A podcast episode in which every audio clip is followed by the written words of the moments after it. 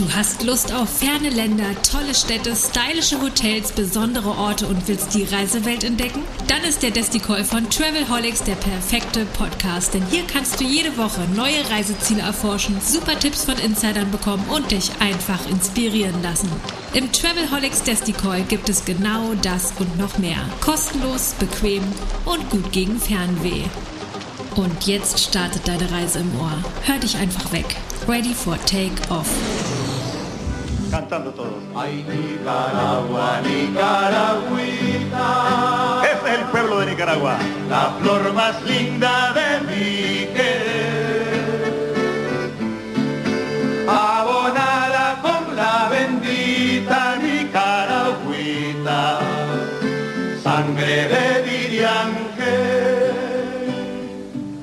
Herzlich willkommen zurück zum Travelholics DestiCall. Das ist die Sorte Podcast, die euch Reisedestinationen näher bringt. Und ihr habt es vielleicht schon an der Musik gemerkt. Wir gehen nach Mittelamerika in ein Land, das in der Touristik vielleicht nicht so bekannt ist, aber wert es bekannt zu sein. Und wir gehen nach Nicaragua, nach Mittelamerika. Und ich freue mich sehr, als Gast im Studio Andreas Gross zu haben. Er ist der erste Vorsitzende der Arbeitsgemeinschaft Lateinamerika, hat lange Südamerika bereits, kennt sich hervorragend aus in der Gegend, hat auch in der Touristik gearbeitet bei Studiosus und arbeitet sehr eng für und mit Destinationen zusammen. Hallo. Muy buenos días, Andreas. Hallo Roman, ich freue mich dabei zu sein. Ja, ich freue mich auch, dich hier zu haben und ich freue mich vor allen Dingen viel über Nicaragua zu erfahren, weil ich gehe davon aus, dass auch die Zuhörer nicht unbedingt jede Woche Informationen über Nicaragua bekommen und das macht diese Episoden. Wir werden 4 verschiedene Episoden produzieren zu dem Travelholics DestiCall Nicaragua. Besonders interessant, denke ich mir. Anfangen würde ich ganz gern tatsächlich so mit dem Thema Highlights, Hotspots, was ist das Tolle, was ist das Sehenswerte in Nicaragua und ich stelle mir einfach vor, ich fahre jetzt endlich mal dahin. Ich weiß, der Zielflughafen wäre Managua, denke ich, genau. Und nach Managua, der Hauptstadt, komme ich ja so einfach gar nicht von Berlin.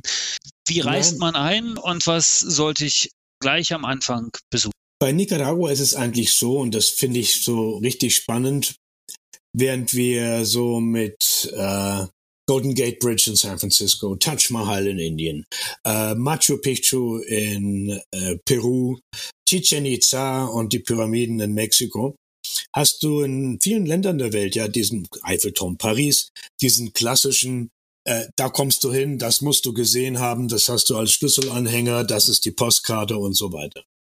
Nicaragua zeichnet sich dadurch aus, dass es nicht wirklich ein einzelnes Highlight hat, so Freiheitsstatuenmäßig, mit dem man sagen würde, sofort erkannt, das ist Nicaragua.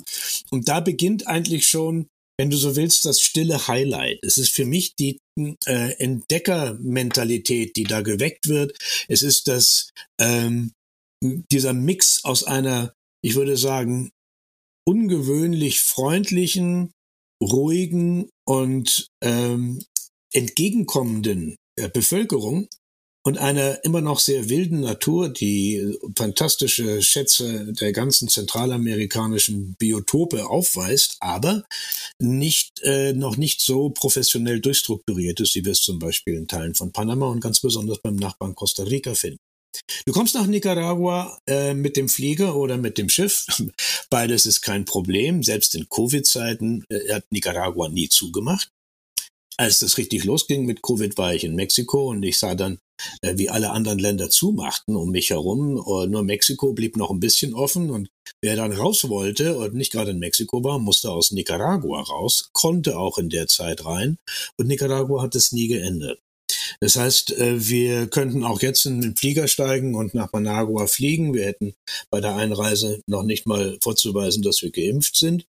Ein Test wird empfohlen und das Ganze ist ziemlich tiefenentspannt im Moment. Aber darüber reden wir Roman, wenn ich das richtig verstanden habe, nochmal an einer anderen Stelle. Genau, wir werden auf jeden Fall noch über Reise-Know-how und was man alles beachten sollte, auch Gesundheit das Thema haben.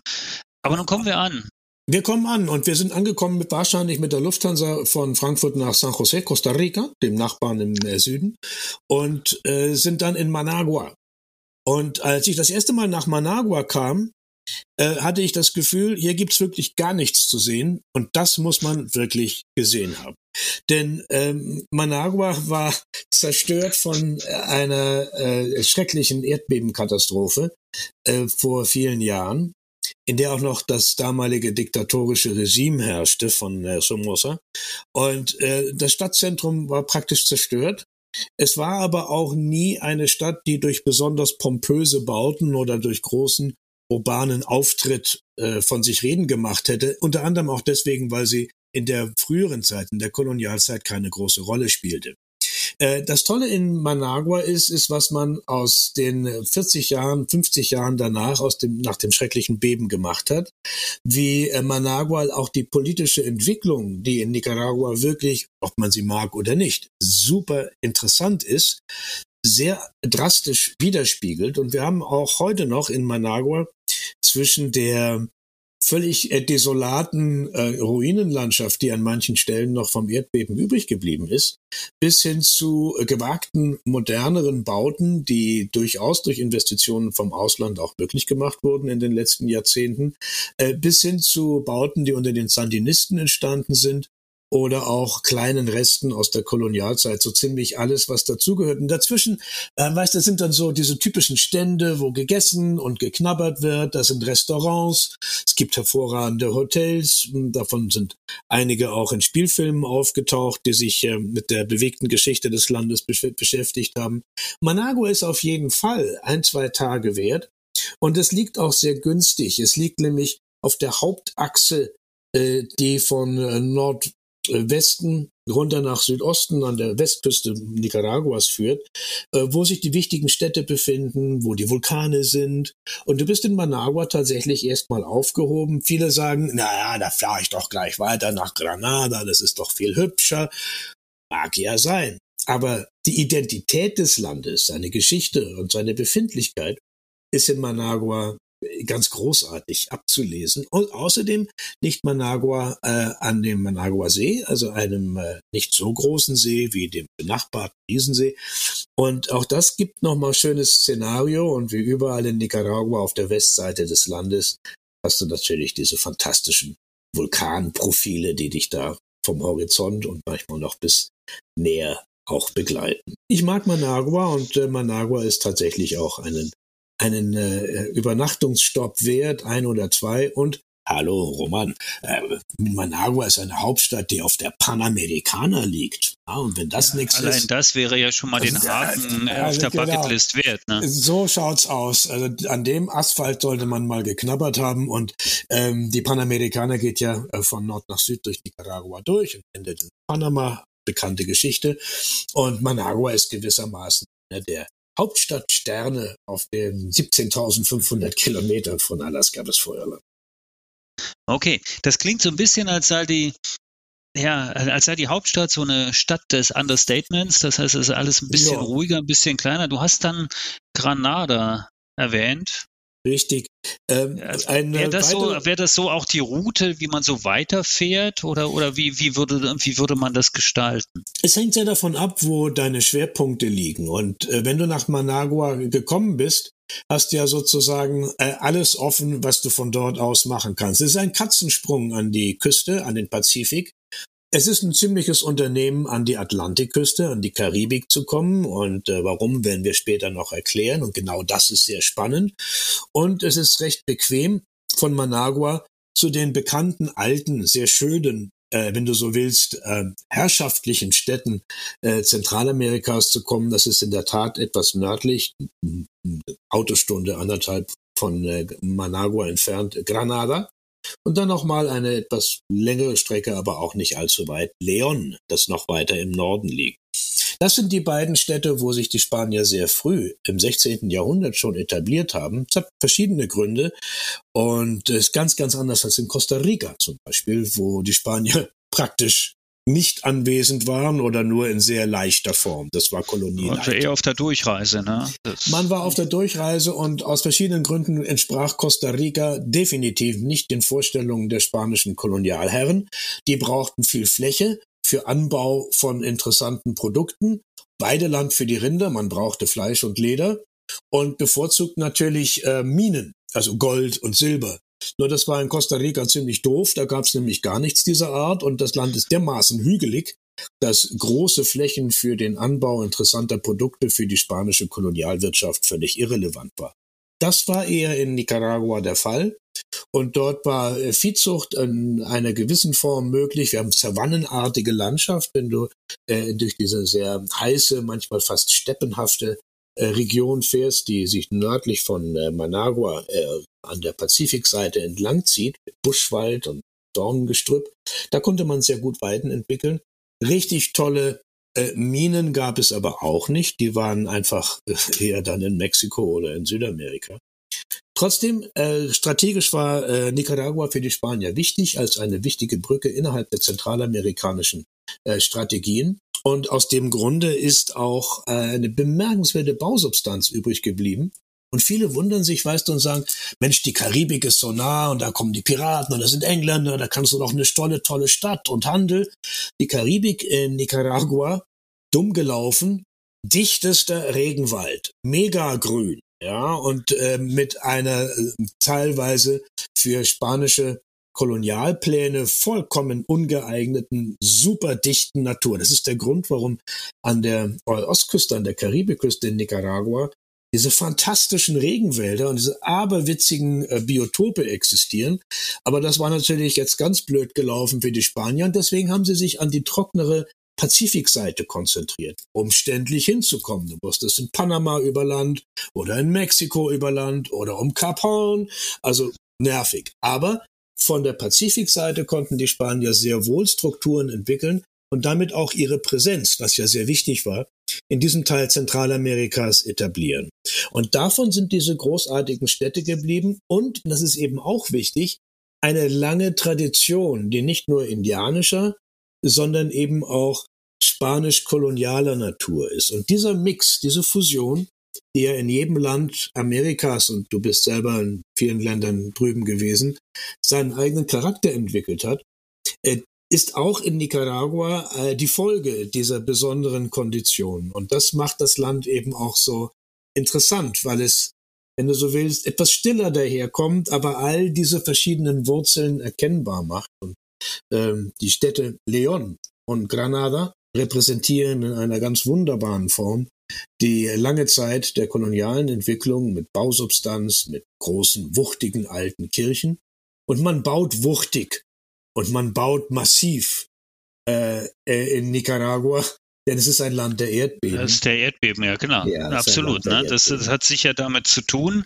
Ich habe jetzt gelernt, okay, es gibt nicht den Eiffelturm, es gibt nicht das eine Fotoobjekt, was genau man unbedingt abhakt und dann auf Zelluloid oder auf den Chip bandt in irgendeiner Form, sondern man macht eine Zeitreise. Vielleicht auch durch sehr unterschiedliche Epochen. Wenn wir jetzt die Städte anschauen, es gibt sicher auch dörfliche Strukturen, die interessant zu besuchen sind. Gibt es dort irgendwelche besonderen Gegenden, wo du sagst, ja okay, das wäre jetzt, um einen Eindruck zu bekommen, auch wieder das Thema Zeitreise oder das, was ja viele auch wünschen, die Unberührtheit, die Ursprünglichkeit und die Kultur damit, die damit verbunden ist, zu entdecken.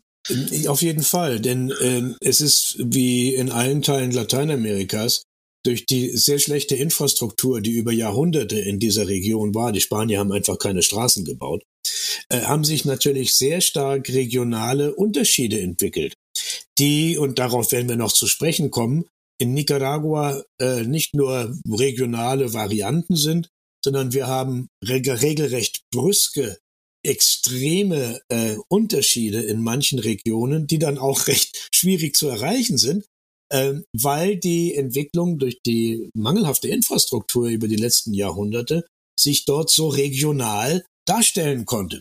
Und so ist es tatsächlich, dass du im Zentrum, wo relativ gute Wege waren, wo viel Handel war, wo der Pazifik den Verkehr mit Übersee garantierte und in anderen zentralamerikanischen Ländern, das machte man alles per Schiff, da hat sich eine, sagen wir mal, recht ähnliche Kultur der unterschiedlichen Dörfer und Regionen herausgebildet, die aber, wenn man sich in Nicaragua sehr auskennt, doch nicht nur Akzente im Spanischen, wie sie sprechen, und in der Küche und in der Musik mit sich bringen, sondern auch unterschiedliche Arten, wie man vielleicht die Kirchlein gebaut hat oder wie Felder angelegt sind. In der Tat ist das sehr abwechslungsreich und ich habe festgestellt, wenn man jetzt wenig Zeit hätte und sagt, ich möchte gerne Land leben, ich möchte 1, 2 schöne Städte, ich möchte etwas Küste und ein paar Vulkane und den großen Nicaragua-See, ein gewaltiges Gewässer, dann bist du innerhalb von ein paar Tagen tatsächlich überall an Punkten gewesen, die sich sehr voneinander unterscheiden, aber trotzdem eben in dieses Land mit all ihren Facetten gehören. Dazu gehören hübsche Dörfer, in denen zum Teil fantastisches Kunsthandwerk gemacht wird. Darüber können wir nochmal getrennt sprechen. Naive Malerei, ganz besonders auf einem Archipel mitten im Nicaraguasee. Töpferei an anderen Stellen, sehr schöne Holzarbeiten wiederum an anderen, interessante Arbeiten mit Textilien. Indigo wird in Zentralamerika natürlich auch angebaut, nach wie vor. Und du hast dadurch nicht nur Dörfer, die vielleicht ein paar mehr Kühe haben oder ein bisschen mehr Mais oder Bohnen anbauen, sondern du hast Dörfer, die sich in den letzten Jahrzehnten insbesondere durch ihr spezifisches Kunsthandwerk und durch ihre regionalen Akzente, die sie eben durch Materialien, die sie haben, oder durch Individuen, die besonders begabte Kunsthandwerker waren und sind, hervorgetan haben.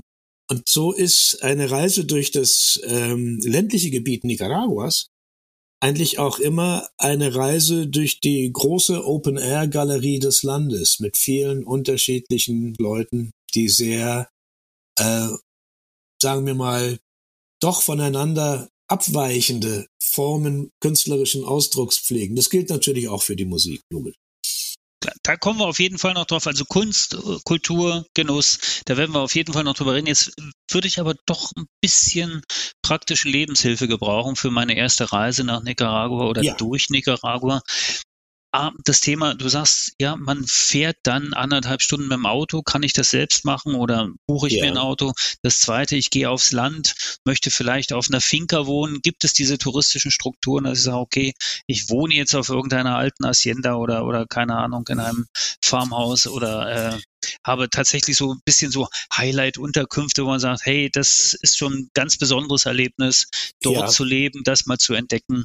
In der Tat. Wir haben in der Tat von der Hängematte, die du dir aufhängen kannst, wo du möchtest, bis hin zu 5-Sterne Boutique-Einrichtungen, die sich teilweise sehr ökologisch auch von Anfang an schon etabliert haben, haben wir eine sehr große Bandbreite in Nicaragua, die selbstverständlich wie alle Länder im Moment in der Welt, die vom Tourismus leben, durch die Covid-Situation sehr unter Druck geraten sind, weil schlicht und einfach keine Gäste kamen. Die Tatsache, dass in Nicaragua aber der interne Tourismus recht gut weitergelaufen ist, bedeutet auch, dass viele Hotels, kleine Finca-Hotels, Boutique-Hotels, Beach-Resorts für eine kleine Anzahl von Gästen doch gut überlebt haben.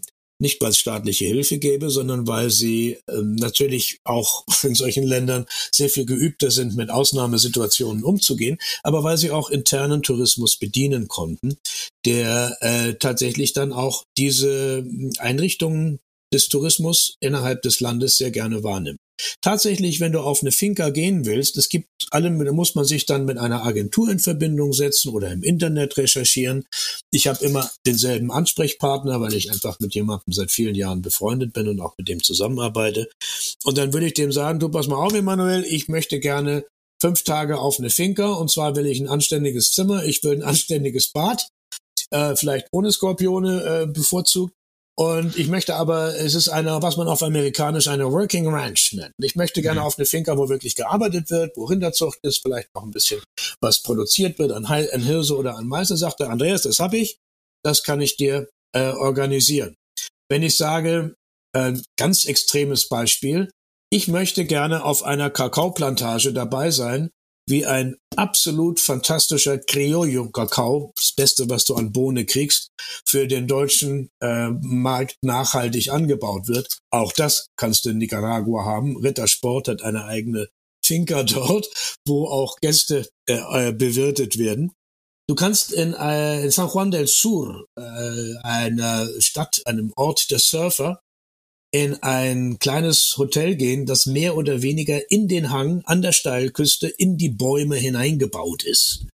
Die Zimmer sind aus Holz, es ist sehr hochpreisig, aber du bist direkt über dem tosenden Pazifik, der unter dir in einer Felsenbucht rauscht und bläst und kracht. Und das geht über Holzwege und Holzgänge durch eine Art Wildsteilküstenbiotop. Und du glaubst, du bist bei Francis Ford Coppola in einem Film, den er jetzt gerade erst ausstattet. Auch das gibt es.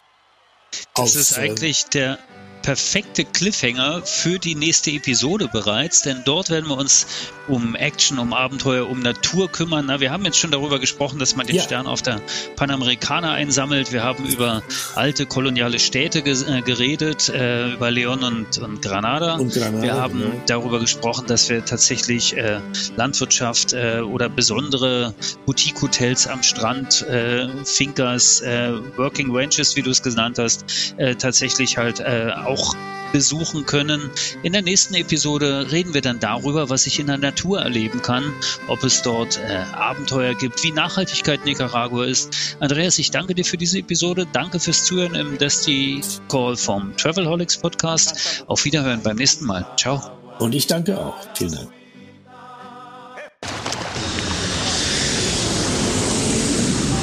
Willkommen zurück. Gut gelandet? Lust auf mehr? Dann einfach den Podcast abonnieren und selbst ein Travelholic werden. Oder bist du schon Weltenbummler und willst dein Hotel oder deine Destination einmal im Travelholics DestiCall vorstellen und Hörer auf eine Reise mitnehmen? Just get in touch mit Travelholics, dem Podcast für Touristiker.